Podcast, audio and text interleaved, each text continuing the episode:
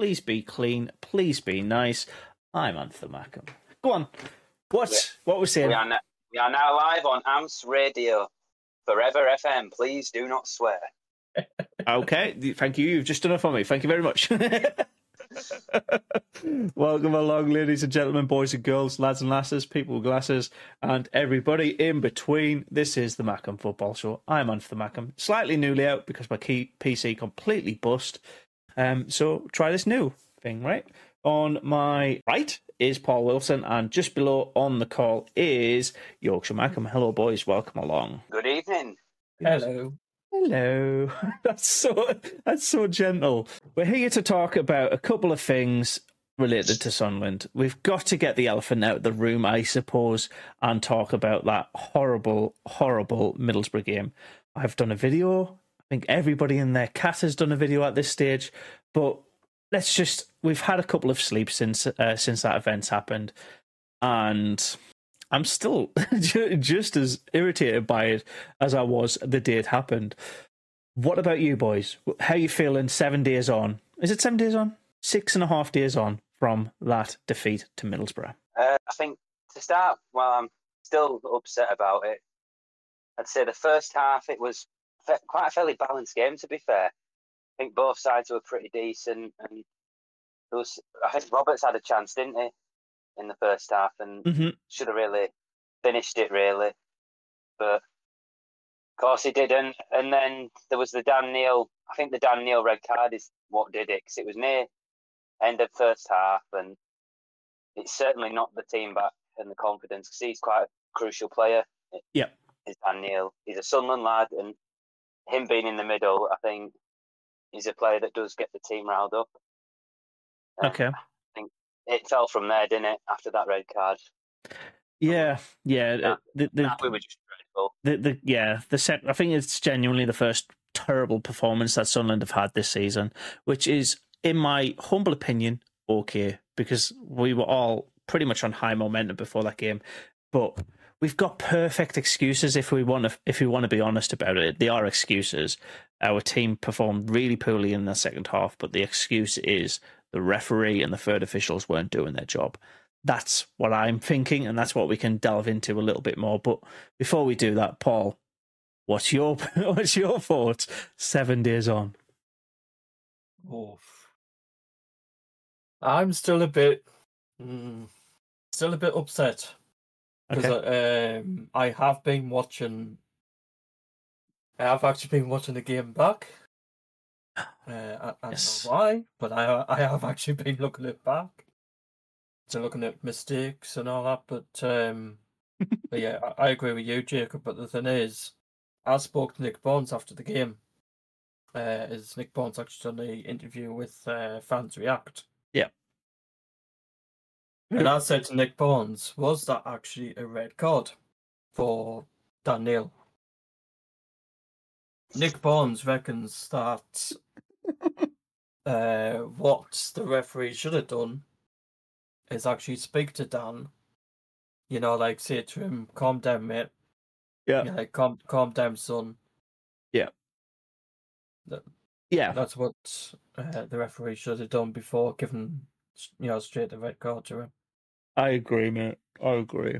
Elliot's just popped into the chat, by the way, and says, anybody got a link to the game? A bit late now, yes. Well, to be fair, the game does definitely have its own video. They've got the full 90 available on the Sunderland's YouTube channel, by the way. So if you want, I will link that in the description of this podcast and video. And I can just see Mackem Cabby's joined us. Welcome along, Cabby. How are we doing? Oh, good evening. Have you had a good week, all of you? Yeah, we have. Morning, afternoon, evening. It's definitely been a week. Now that you've jumped in, I'm more than happy for you to tell us how you feel 7 days later. Well, mention what Paul Wilson just said there, annoyed, and I still feel the same. It was the fact, like, it was really looking good to be in the second half. I thought, like, we'll match Middlesbrough. I thought this is looking good for you. Tasty second half, and you know, right before half time, if you remember me saying on the live stream, Whoa, while the players have got their heads, the hands on top of their heads. I didn't know what was going on. I had no idea. Yeah. And then obviously we found out that Dan Neil got sent off.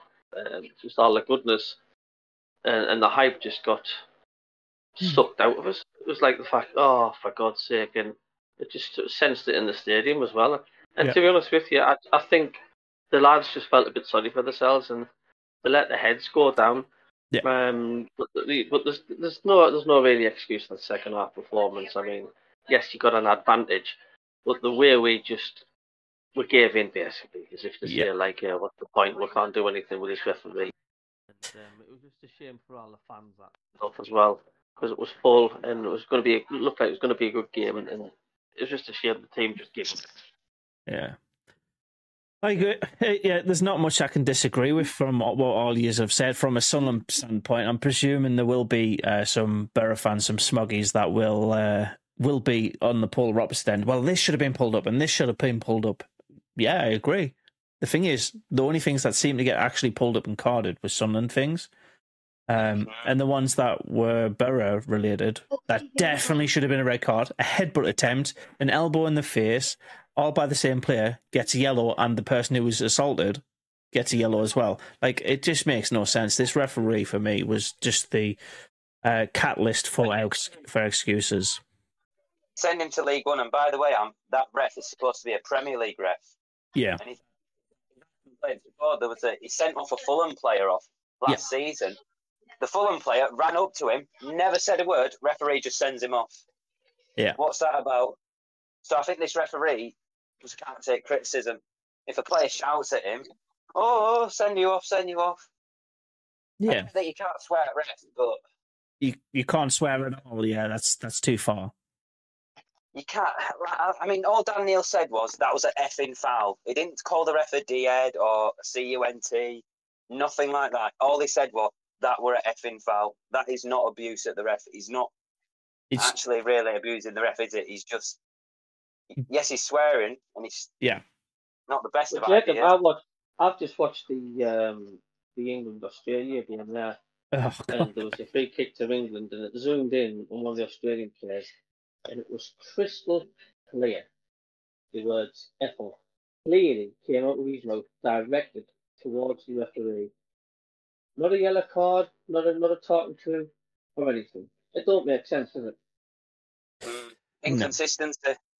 I'd say this referee that we had against Middlesbrough, League 2 referee, it should be in referee in League 2 or League 1, not Premier League or Championship.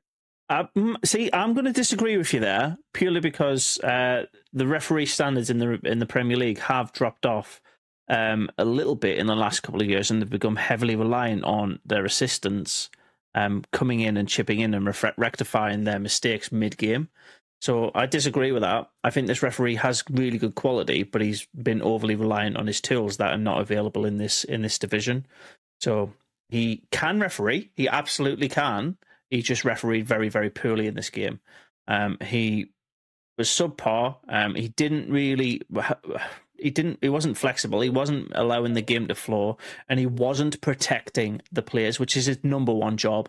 A referee their job is to protect the players, not just himself. If he himself is threatened by somebody swearing, then he shouldn't be a referee. I'm sorry, it's just the nature of competitive sports. You're going to swear in any competitive sport. It wasn't directed at him. It wasn't directed at any player. It was just him, the player calling out a moment, and he couldn't take it. So that for me was a catalyst for our excuses.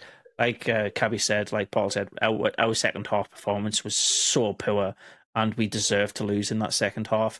It's for me like that going down to 10 men, everybody in the ground from a Sunderland perspective just dropped their heads and it got the tails up of the Borough fans, and I can't blame them. Like, I'd be happy with the way if our team performed like Middlesbrough did in that second half, even if we were playing against 10 men, I'd be happy with it. It's just I wouldn't be gloating about it. Before I move on, revenge on Borough. Yeah, I just want to. That's when we play them again, February. Yeah, there could be completely different teams by then. I just want to call out a couple of people popping into the chat as well, by the way. So Pennywell Pundit is asked how we're going. AK Warrior is saying, what a game. So I'm presuming he enjoyed watching that 4-0 defeat. Then he said England won. Acacia confirmed England won 1-0 against Australia. Acacia's added, me and Paul and Bowers and Acacia's mum were at the game against Borough, and that third goal should have been offside. The third goal was definitely offside. We'll talk into the individual actions throughout that game. But David the Doofus, sorry, I can hear an echo in the background. Sorry, let me just... I think it's Cabby. He says, can't blame the ref for sending Neil off. You can't swear at the ref. It's a bookable offence. So absolutely, I'm on board with the referee sending off Dan Neil in that game, 100%. And he was on a yellow, so yep. We do admit, he could have said it in his head, but... No, it's not. It wasn't directed at the ref, or it? He just said it as in, like... Can't say anything now in football, can you? Without the ref having a hissy fit. Well, I think it's this ref, not every other ref. But the problem for me is the consistency of it. It was just that one moment that he flagged up for swearing. I noticed numerous times where Luke O'Neill was pulling the shirts of the Borough defenders trying to break through. And that was in the first half, by the way. I noticed the Borough players kicking at the back heels of players. I noticed swearing happening when the ball went out of play. But for some reason, he picks out one moment. Maybe he has had conversations throughout the game saying, if you continue, I'm going to have to book you. And that's all we're flagging up, because it's that one... The effing fell thing, that's a step too far for me, even if it is a swear. Like, you're allowed to swear, you're an adult. If you feel like a moment deserves an F, a C, a B, or whatever, you can swear. You have the prerogative to do that, but you also have to be conscious as an adult. Anytime you do swear, you are therefore, depending on what that swear is, what that insult is, also the burden of the repercussions of it. So for me, Dan Neil is 100% to blame for his own yellow cards. The first one was a very firm tackle in like the 17th minute, and the second one was just stupidity. So I think other than that, the first half for me was a very close and very tight game. Correct me if I'm wrong there. I think either team could have won it if we stayed at 11 people on the pitch for both sides of it. As soon as that card goes in, seconds before half time, and then literally seconds later, after the whistle's blowing, the handbag incident, I like to call it. None of the incidents that in that interaction that should have been and flagged up as a red card were ever actioned upon. So that for me is where this game, and that's why I think the Sunderland players are just going, this referee is not giving us anything. He's already took us down to 10 men. What's the point? And that's why I think we lost. Not the absolutely horrific performance in the second half, because that is a catalyst, but I think it's everybody on that pitch just went, what's the point? Mm. I think if Dan Neil didn't get sent off, it would have been... Probably would have been a draw, to be fair, wouldn't it? With the way both of us were playing, especially in the first half. Yeah. It was... We could have snatched a win. We could have snatched 3 points, but, it's all ifs and buts in it at the end of the day. I can see where you're coming from with that, Ants, because Nick Barnes told me actually after the game that the referee actually had a meeting with Tony Mowbray and Michael Carrick actually well before kick-off. Just to see how he was going to manage the game. Yeah, okay. I think I know where this is going. Go on. Nick actually wouldn't say much, but... that the referee actually did speak to both managers before kick-off. Actually, when the referee arrived, he just spoke to them. Yeah, saying he was going to match it, he's going to get the game floor. Yeah, I've heard that before as well. It's just, I like how we've completely had the conversation around the referee in this game and not the actual performance of the team. Which tells you a lot about how Sunderland fans perceive that match. If you ask the same question to the Borough fans, what do you think their number one talking point is? Is it the referee, or is it how good they were in the second half? Because my edge of guesses is going to be the referee helped them out. What do you think? If you were from a Borough perspective, it's probably mainly going to be the performance in it. Really, it should be about the performance. Yeah, but I won't be surprised if Borough fans say no. Thank you, Dan Neil, for helping us win. Mm-hmm. Borough fans will be probably saying that, won't they? Yeah, Cabby, what do you think of it? I'll let you come off mute. There you go. No, what do I think? Mm-hmm. What the ref? No, what do you think the Borough fans are talking about more, the performance or the ref? Oh, to be honest with you, I just think they just be talking about the performance, wouldn't they? Because they just give us a red tank in the second half. They'd be leaving the stadium and like chuffed a bit. They've got 3 points, job done. Yeah, three points, job done. Your mic's cut out a little bit there. I'm not sure what's happened there. No, if we were there down Riverside and that was us, we would say that we were class second half. We just wiped them. Yeah. I won't be surprised if we do the same at Riverside. Imagine if we win 4-0 and Middlesbrough get a player sent off before half time. It'd be like... Well, to be fair, that's kind of how our previous game with Ross Stewart's penalty was panned out. The game was very close, very tight, and on a knife edge. Sunderland were slightly better at that point. This is what, January now? God, nearly a full year ago. So January of this year. It was Ross Stewart's last full game before he got injured. So it's been a while since that happened. But it's for me, it does come in waves and round, and maybe we had the benefit in January with that win and the red card going our way, but it was a more open game and Sunderland were looking better. Whereas this game, I think, was very much it could go either way. But as soon as that happened, it was just heavily swayed towards them, and that for me is what ruins football a little bit.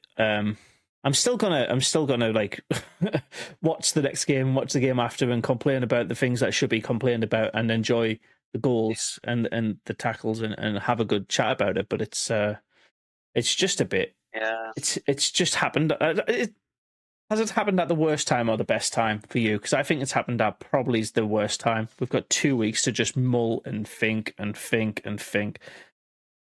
not really much happens from a fan standpoint until the next game comes around and we can see if any of those errors have been corrected. Paul, good time, bad time? What are you thinking? In a way, for me, it's a bad time, but.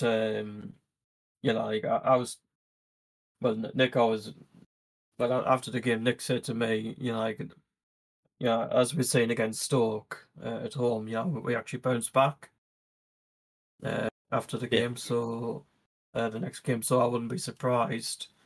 I know Alex Neil is under massive pressure at the moment. I wouldn't be surprised if we went down there and actually won. Okay. Well, you've naturally brought us on to that part of the conversation then. So we've got these 2 weeks to build up our squad again, right? And I think it's the perfect time if we are ever to change our formation, change our stance, change our tactics. It's this 2 week break because we've just come off a really heavy defeat, heads are down. Brad, welcome along.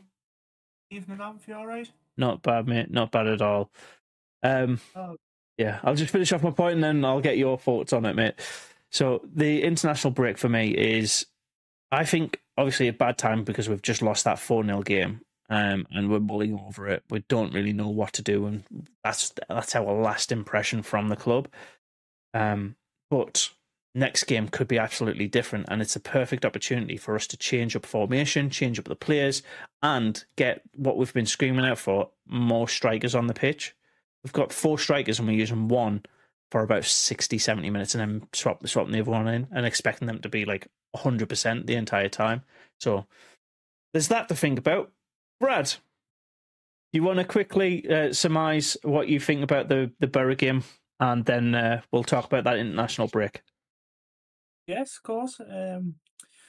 Middlesbrough obviously winning those 4-0 last weekend wasn't a joyful one, to be honest. But obviously Dan Neil's second yellow just before half time. Was it a yellow card? Was it a second yellow card to be sent off?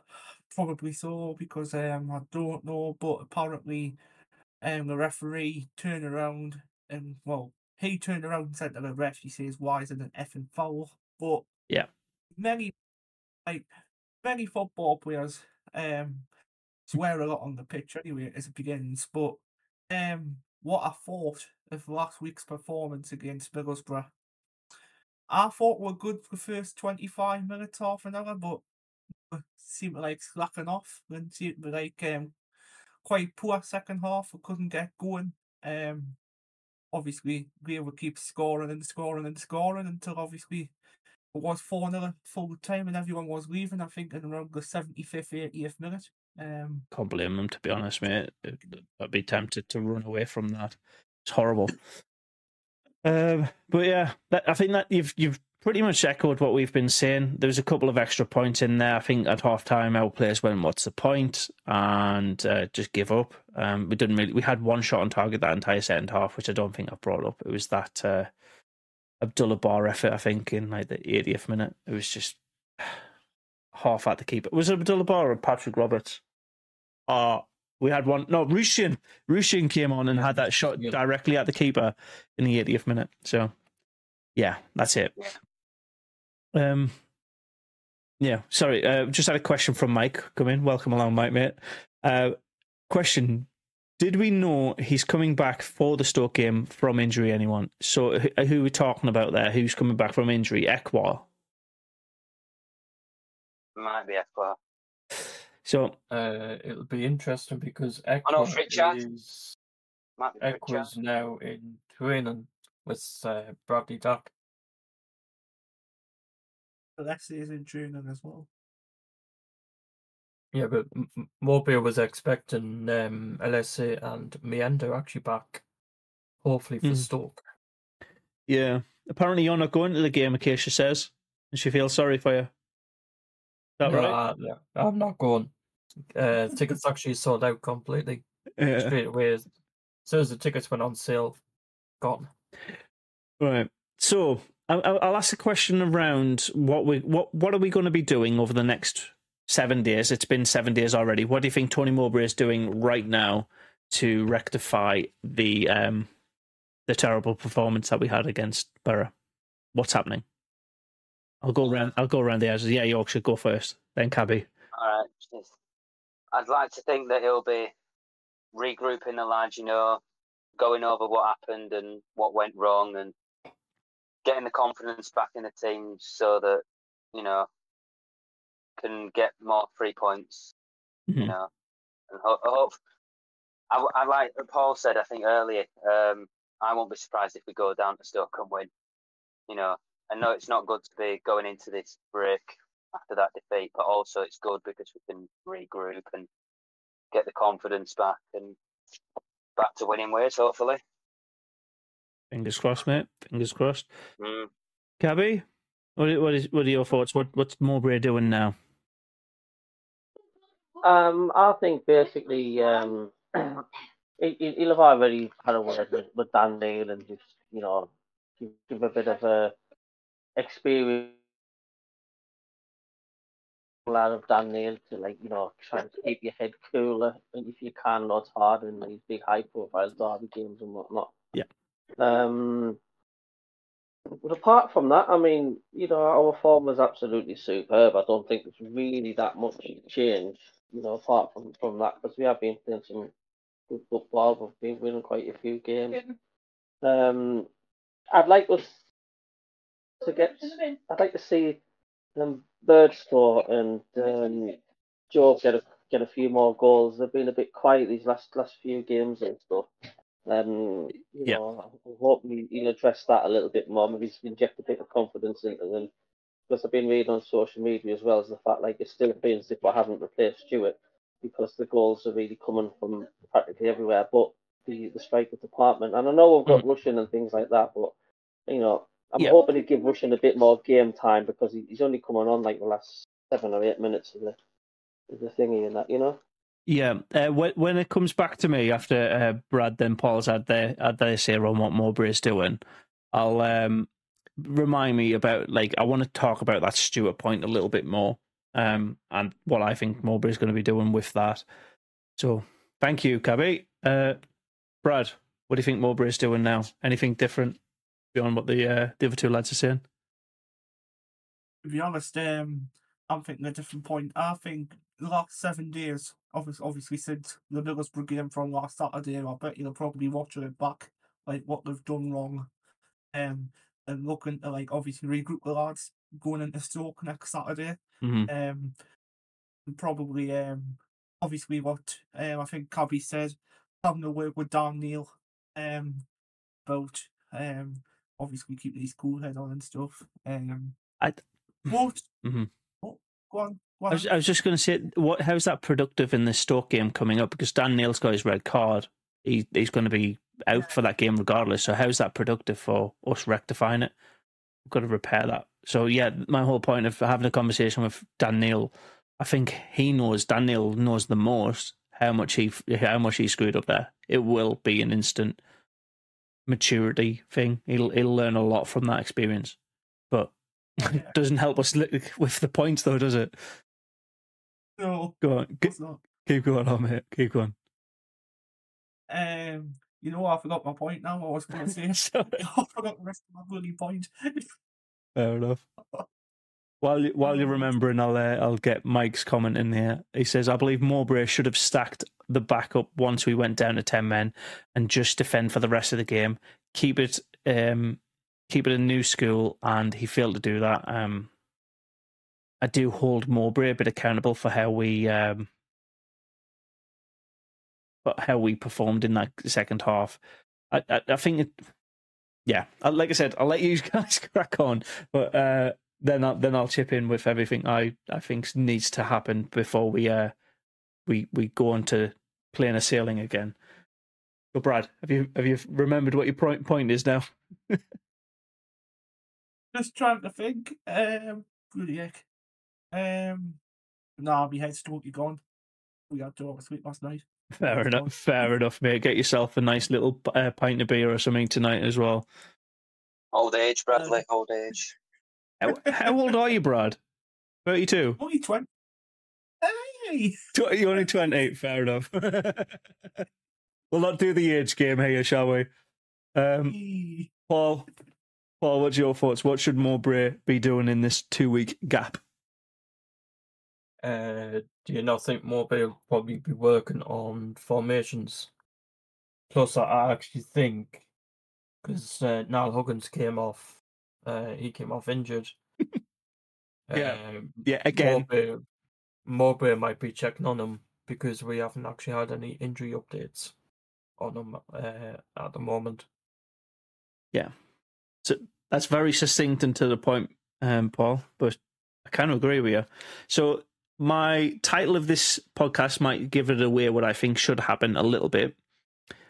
We need a holiday. Our team needs a little bit of rest. So I would say, rather than go to the defeat and then instantly tell the team how crap they are, I think they should have like a couple of days off. So I would think Monday, Tuesday, Wednesday, just have off, no training, reflect on yourself, and come back to work with the idea of let's improve ourselves. So I think the players will have had a little bit of a break from that.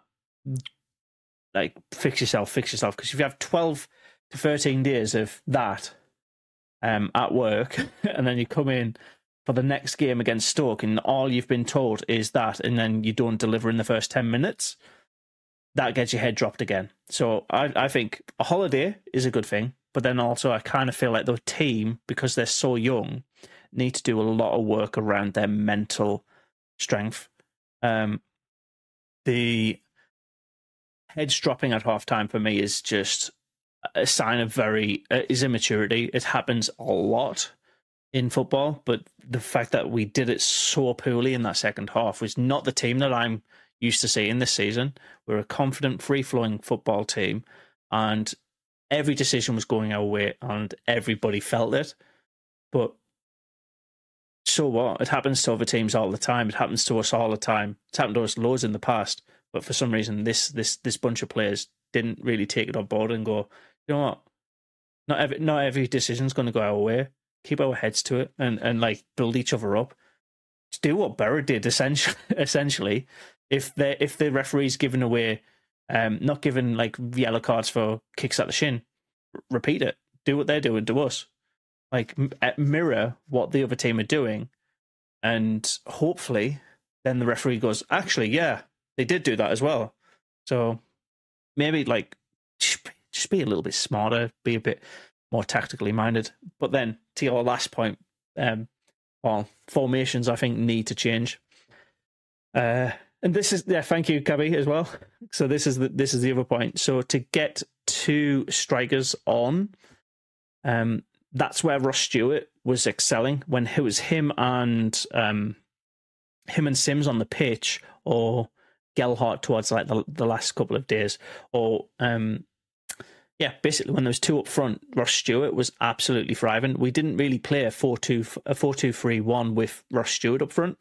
We always played like a 4-2, like a 4-2-2-2-2, like it was like four in the middle, two central defensive midfielders, two on the wing, and two up front. That way, Ross Stewart was able to thrive because he had somebody else was like dragging the defenders out of the way. Whereas our current formation with that one up front, it's not allowing those strikers to thrive. So that's what I think is going to be doing a lot of work on as well when they're back from that holiday that I think they need. Formation and like bringing these new lads up front into the game more. Burstow's nearly there. He's had some fantastic games. He just hasn't put the ball in the back of the net. Rusyn should be there pretty much tomorrow. I can sit like it's just a language barrier for him. He's a quality player.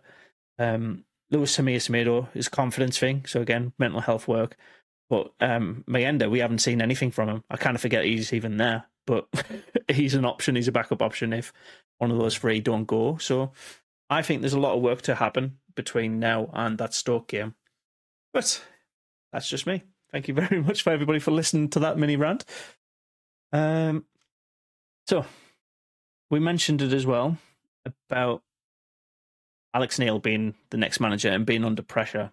I don't know who brought that up. Was that you, Jacob, or was that you, Paul? I can't remember. I don't know.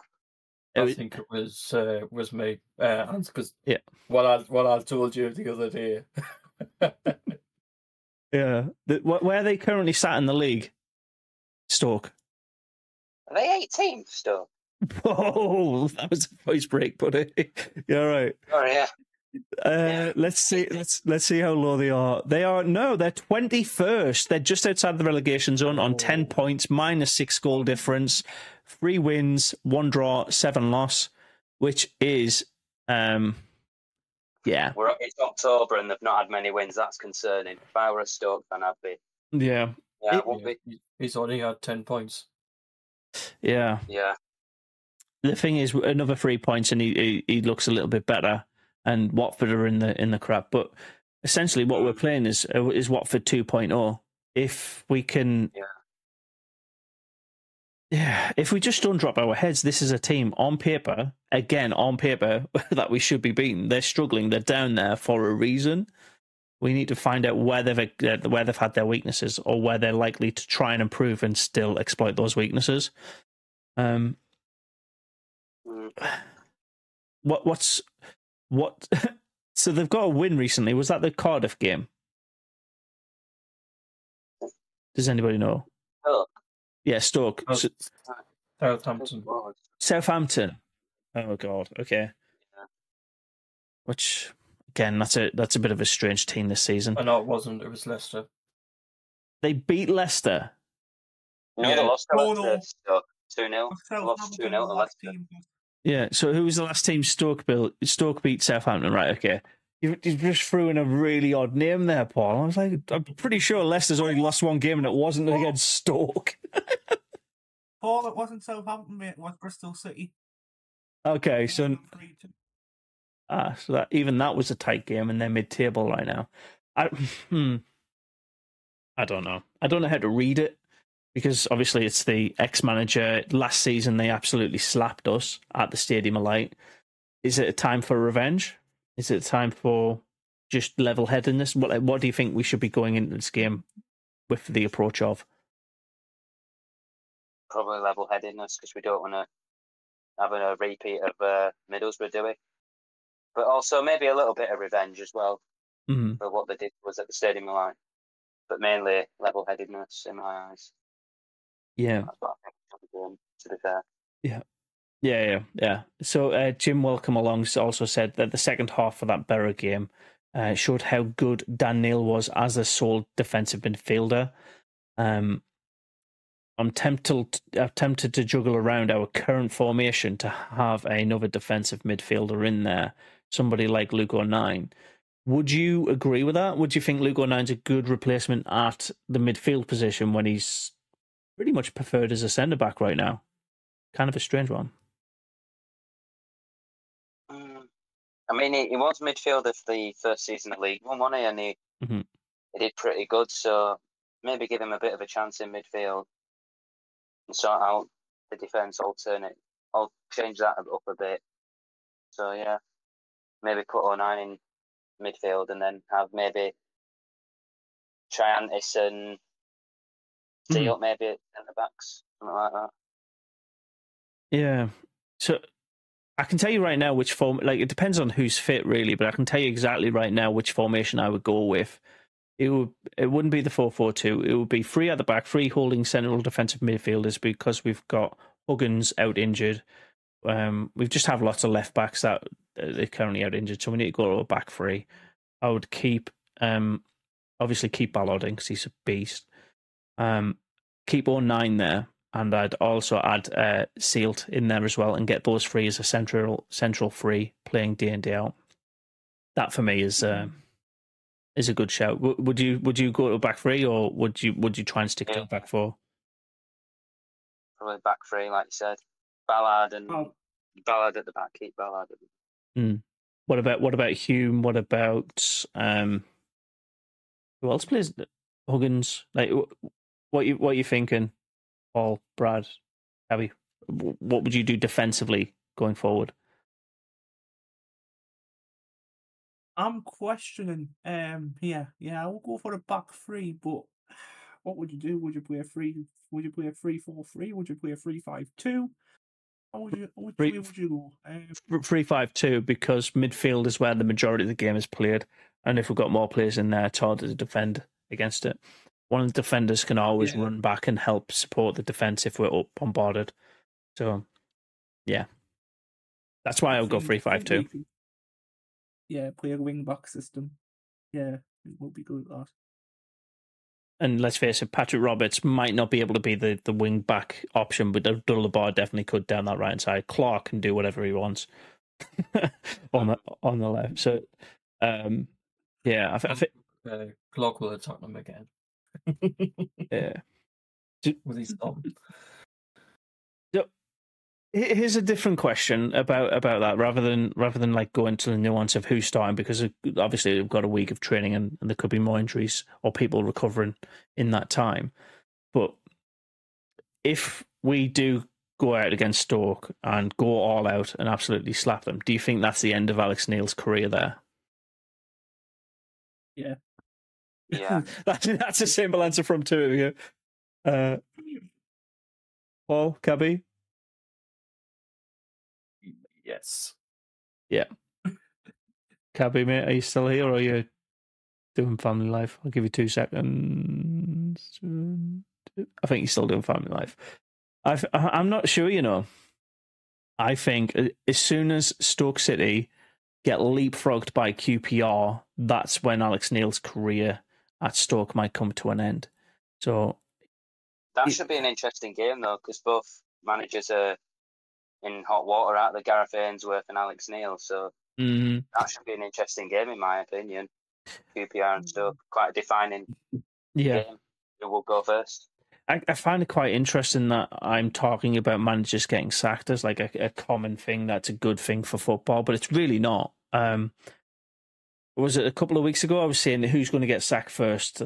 Cisco Rotherham's manager, I can't remember his name, or Matt Taylor. Yeah, Cisco Cisco Nunes, Matt Taylor or Michael Carrick. And obviously Michael Carrick's gone 4 wins in the league on the bounce, so obviously that was a bad call. But Rotherham and Sheffield United won that bet, I guess, because they've only got three points after 11 games. Yeah. Sheffield United. Sheffield Wednesday. You know what I mean? They're both Sheffields this season. I keep forgetting. There's two. Can they have a different name? Different city? I don't know. Yeah, I keep getting them mixed up. I don't do it with Man United and Man City because they're distinct in my eyes, but both Sheffield teams, I just don't like playing either of them because they always seem to slip up. But yeah, the one manager's already been sacked, and I think the next one could be either Watford's, Rotherham's, or Stoke's. Is there any other managers that you think are in the chopping line? Gareth Ainsworth at QPR. I kind of feel like he's going to stay at the club even if they literally win no more games for the rest of the season. Manager though, is he Ainsworth? He's League One at best. He should have stayed at Wickham because he's done decent for Wickham. He did do a good job at Wickham, but. Yeah, no, it's one of them things in football, isn't it? It shocked me how Birmingham City sacked their manager when Wayne Rooney came in the other year. Did they actually sack his? Did they sack the manager, or did they just like mutually consent to like swapping them around? Because they're high flying at the minute, and Rooney could screw it up like he did again when he went to Derby. Derby actually sacked them. That's really bizarre. Why would you sack a manager when you sat sick? That's really weird. Elaborate, Brad. Don't go on mute. He's gone on mute now, isn't he? Of course he has. Oh. Apparently I read though that there was something behind the scenes was that I don't think the owner got on well with the head coach. That's why they got rid of him. Oh, yeah, okay, so it's just it's about personal relationships, not performance. Yeah, I think it is. Okay. But it's interesting, though, because the other one was head coach, and now Rooney's been given manager. Yeah. But they're looking for... I saw the other day, and they're looking for a director of football. Yeah, I think something with Birmingham is just not quite right still. Even though they're so high and they're performing really well for once, there's still something like just off the mark with them, like, I don't know what it is. Maybe it is their owner. Maybe it is their C-suite, their board of directors. I don't know. But their players are performing, and that's all that really matters. At the end of the day, everybody else looks good because the players on the pitch are getting 3 points here and there. So, yeah, that is what it is. Ted sends 6-0 to Sunderland. We're not even playing a game this week, mate. But yeah, we're gonna win 6-0. Jim saying Lugo 9 and Ekwa if fit. As holding midfielders. I think that's not a bad shout, you know. Do you know what I'll do? No, I'll put in my ideal starting 11 for Stoke as a community post after this. I'll draw it up or whatever, do a Photoshop so you can see what I would think is good. If everybody's fit versus what I think's realistic. Maybe I'll do that. Is there anybody in the squad, though, that you think should be starting who hasn't been? Ooh. Silence. Is that a resounding no? I'm going to say Rusyn. I know he doesn't speak English, but I think he should be starting. He only seems to come on for the last 20 minutes. Yeah. Might start him against Stoke. Mowbray might actually go, let's give him a shot. And was it the Cardiff game where we lost 1-0 and he was literally lining up to come on and then they scored their only goal of the game? Yeah. Yeah. He would have only happened to Sunderland that. I mean, no, it's happened a lot more, but it seems to be typical for us, yeah. I don't know what to do. I genuinely don't know what to do from a change standpoint at this club at the minute. Are we getting a little bit too carried away in terms of this 4-0 defeat being a catalyst for there's been a lot of issues. You got to bear in mind we've won 6 out of our 10 opening games. We're sat in 4th. We've just had one terrible performance. Is there any reason in your head that you think that is going to continue and going to drop down the league? I'll go to Paul first, and hopefully everybody else has had a bit of a think. Because yeah, well, should we start panic mode? Nope. Okay, cool. Not for me. I wouldn't press panic. When would you start press panic? Because we've got a couple of games coming up, haven't we? Let me just pull them up and see who we got. We've got Stoke obviously next Saturday at the Bet365 Britannia Wind Tunnel, whatever you want to call it, stadium. Then it's yeah. Then the following week we're away to let's say the following week, the Tuesday evening, we're in Leicester. If we lose to Stoke, we're likely to lose to Leicester. Are you starting to panic at game 3?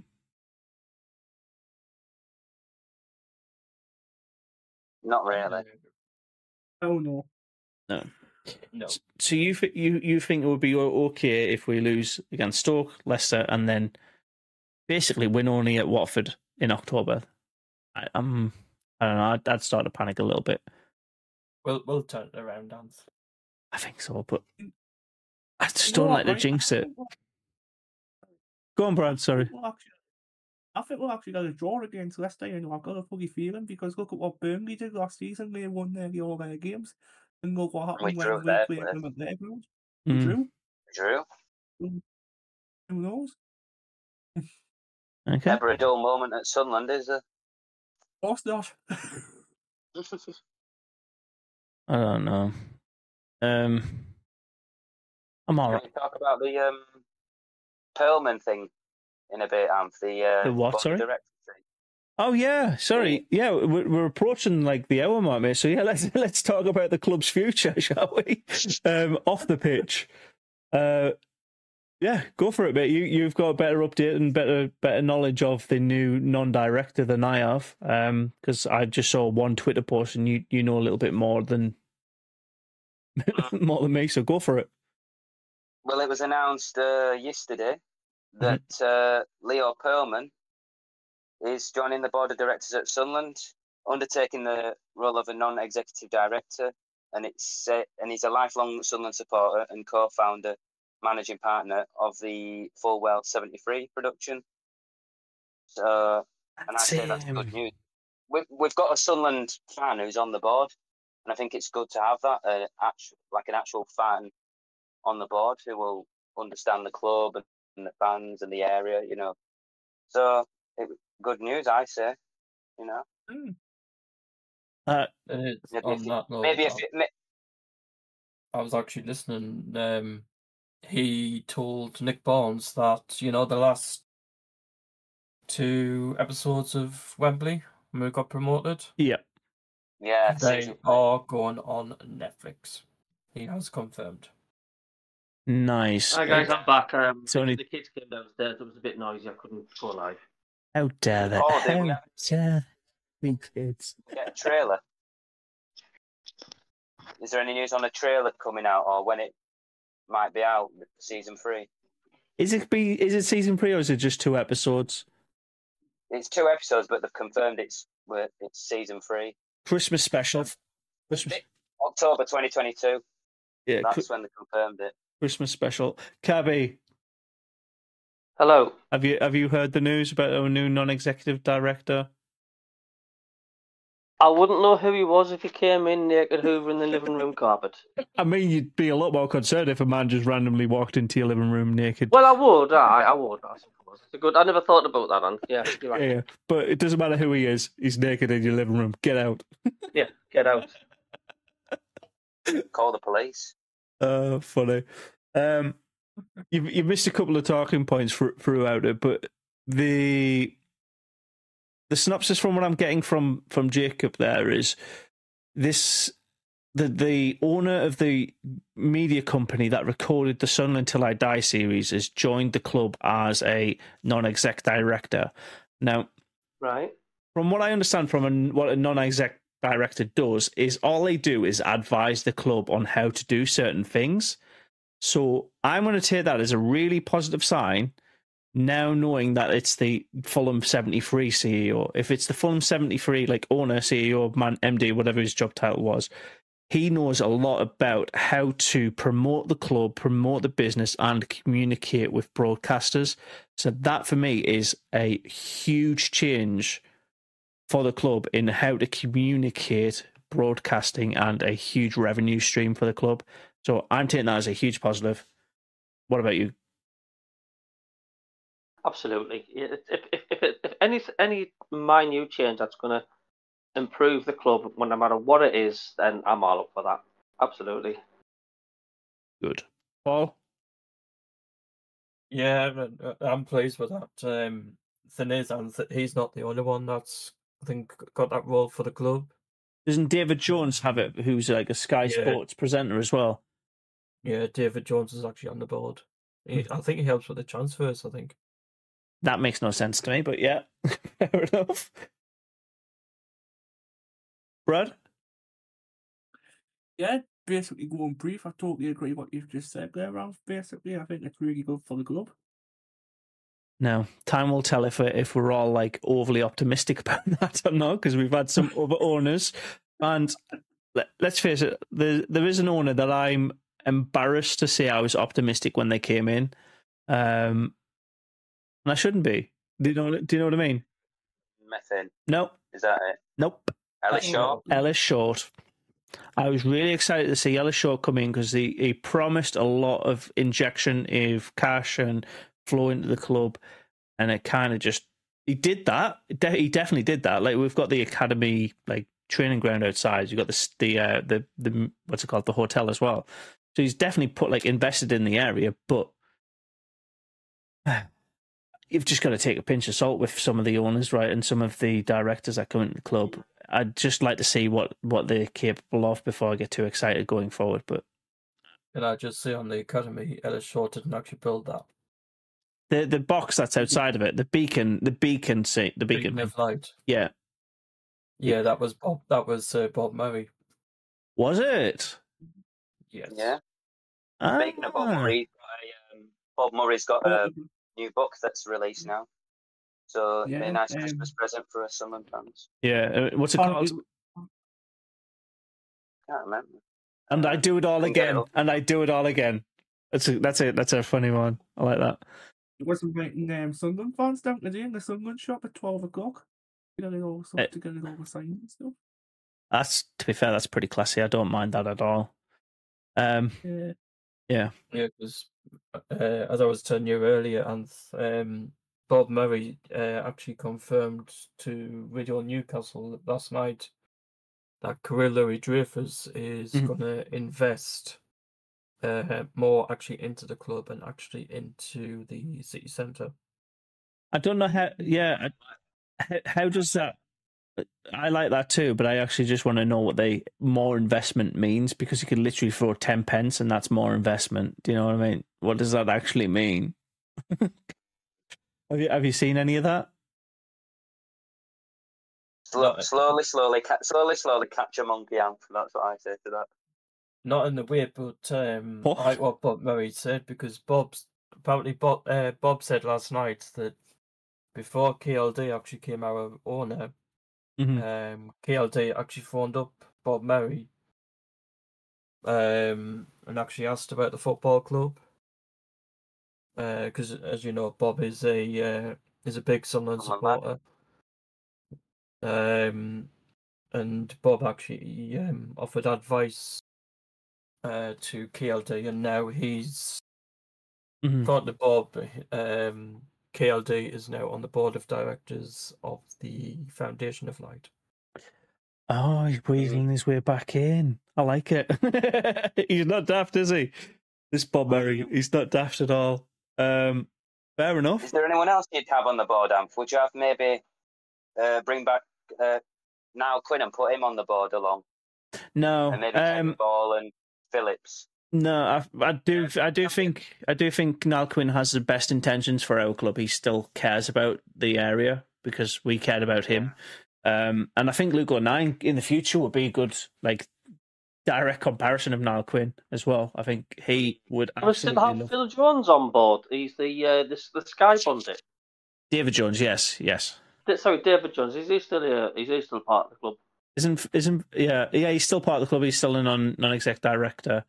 He's actually a Sunderland fan as well. Yes. Does that make them a little bit less suited for our club, or does it make them more suited? Being a Sunderland fan in the director role, do you want them to have just pure business mind, or do you want them to have the heart of the club in their decisions? You want both, won't you? But to be fair, all Sunderland fans have different visions for the club, so not everyone will agree with Leo's stuff. That's the thing in it, but I'm sure the majority of fans will be happy with him. Fans who are not, you know what I mean? The reason I ask that is you've got other clubs that are very, very successful where the owners do not care about the club at all, but they care about profit. Yeah. Arsenal, Stan Kroenke. Newcastle. Would that be an example? Yeah. Liverpool. Man City. There's absolutely loads that just, like, they've made their clubs super successful. I wouldn't say Spurs anymore. Spurs had a club, like a ownership that was like very invested in the club and the brand, but now it's just purely about profit. So, but it's happened before, and it's fans who have joined the board at clubs, and you know, I know other clubs have done it, haven't they? Yeah, who've had fans on board on the board or whatever. Yeah, Jim's saying this type of conversation's also popped up in the Wise Men Say podcast. Bob Murray didn't rate Ellis Short, but rates KLD. So, sorry. That's got to be something, isn't it? Yeah. In a way. I'd like to hear his thoughts on Donald and methane, Bob Murray. I wonder what he'd say. Probably a lot of swearing, but, you know. Is it Santori that's still with us, with like a good chunk of ownership? Yeah. What's his name? Yeah, it's Santori. Satori, yeah. Yeah, Bob Murray actually doesn't like... both Donald and Charlie. Charlie and Donald. He doesn't like them. Donald Duck. Donald Duck and Salmon Pants. And the reason... Well, he tried to go through it last night. The reason why he doesn't like Ellis Short was because Bob Murray reckons that Ellis Short apparently took the goalkeeping money. Oh, okay. To do what? That goalkeeper money actually went to Short and not back to the club. Oh, that's dodgy. Well, he's not coming back, Ellis Short. I don't know what he's doing now. Doesn't he own another? I think he owns another club that's in like League One or Two or something like that. I can't remember, but good luck to them if he does. It might be non-league actually, but I'm pretty sure he owns another club now. It's just.